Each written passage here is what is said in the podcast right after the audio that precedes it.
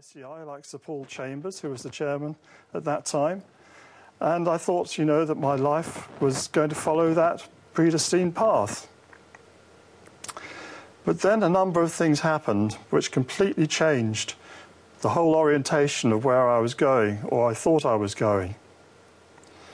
And the first of those, actually, was a lecture that I attended, which was given by the dean of our faculty, the science faculty, to all of the faculty members on the philosophy of science. And to this day, I remember that lecture very clearly. And I remember it because it was one of those seminal moments, one of those Archimedes type moments. You know, Archimedes gets in his bath and he says, Eureka! And he's kind of understood where everything's going.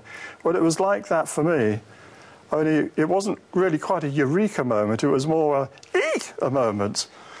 And the, the lecture went like this.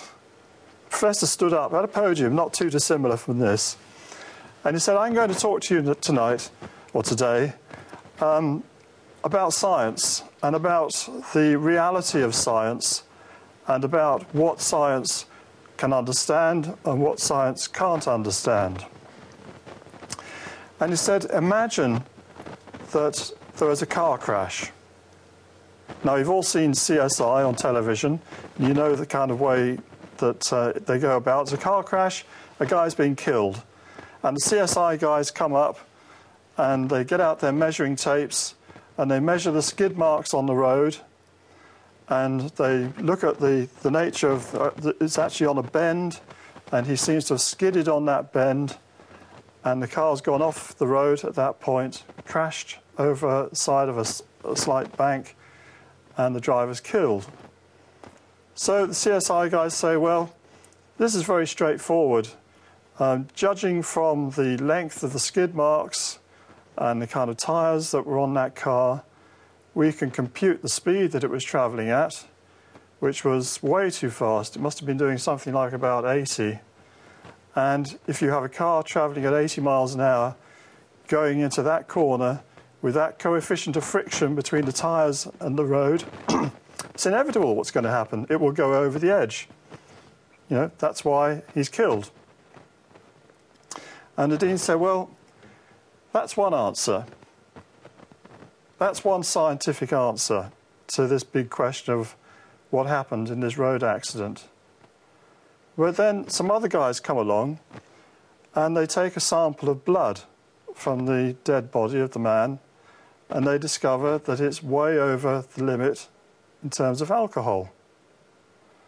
So they say, well, yes, yes, all those things happened. He was definitely must have been doing 80 miles an hour in the wrong conditions and he was bound to go over the edge. But we can see that his, he was over the limit and that's why he was doing 80 miles an hour and that's why, you know, he crashed. So there's your answer. It's a drunk driver. Well, then they go round and they interview his wife. And they discover that actually on that day, um, they'd had a big row, a big argument. So they discover that he went from that house to the local pub and that he had had far too much to drink in the pub. Landor was a bit worried about him driving home, and that that must be the answer. Yeah, he got drunk because he had a row with his wife. But then they probe a little bit further. And then they discover that the wife was having an affair with someone else in the office. And that was what the, the row was about.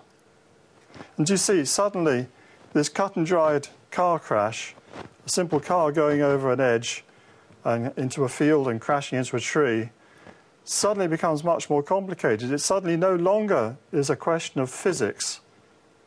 It's now become a question of morality. And we've moved out of the zone of cut and dried science and we've moved into a different area entirely, which is one of human dynamics. Well, that opened my eyes, and it opened my eyes that I could see that science was not going to give me the answers that I was looking for for what was the purpose of life on this planet. Why am I here? What am I for? What is everybody else here for?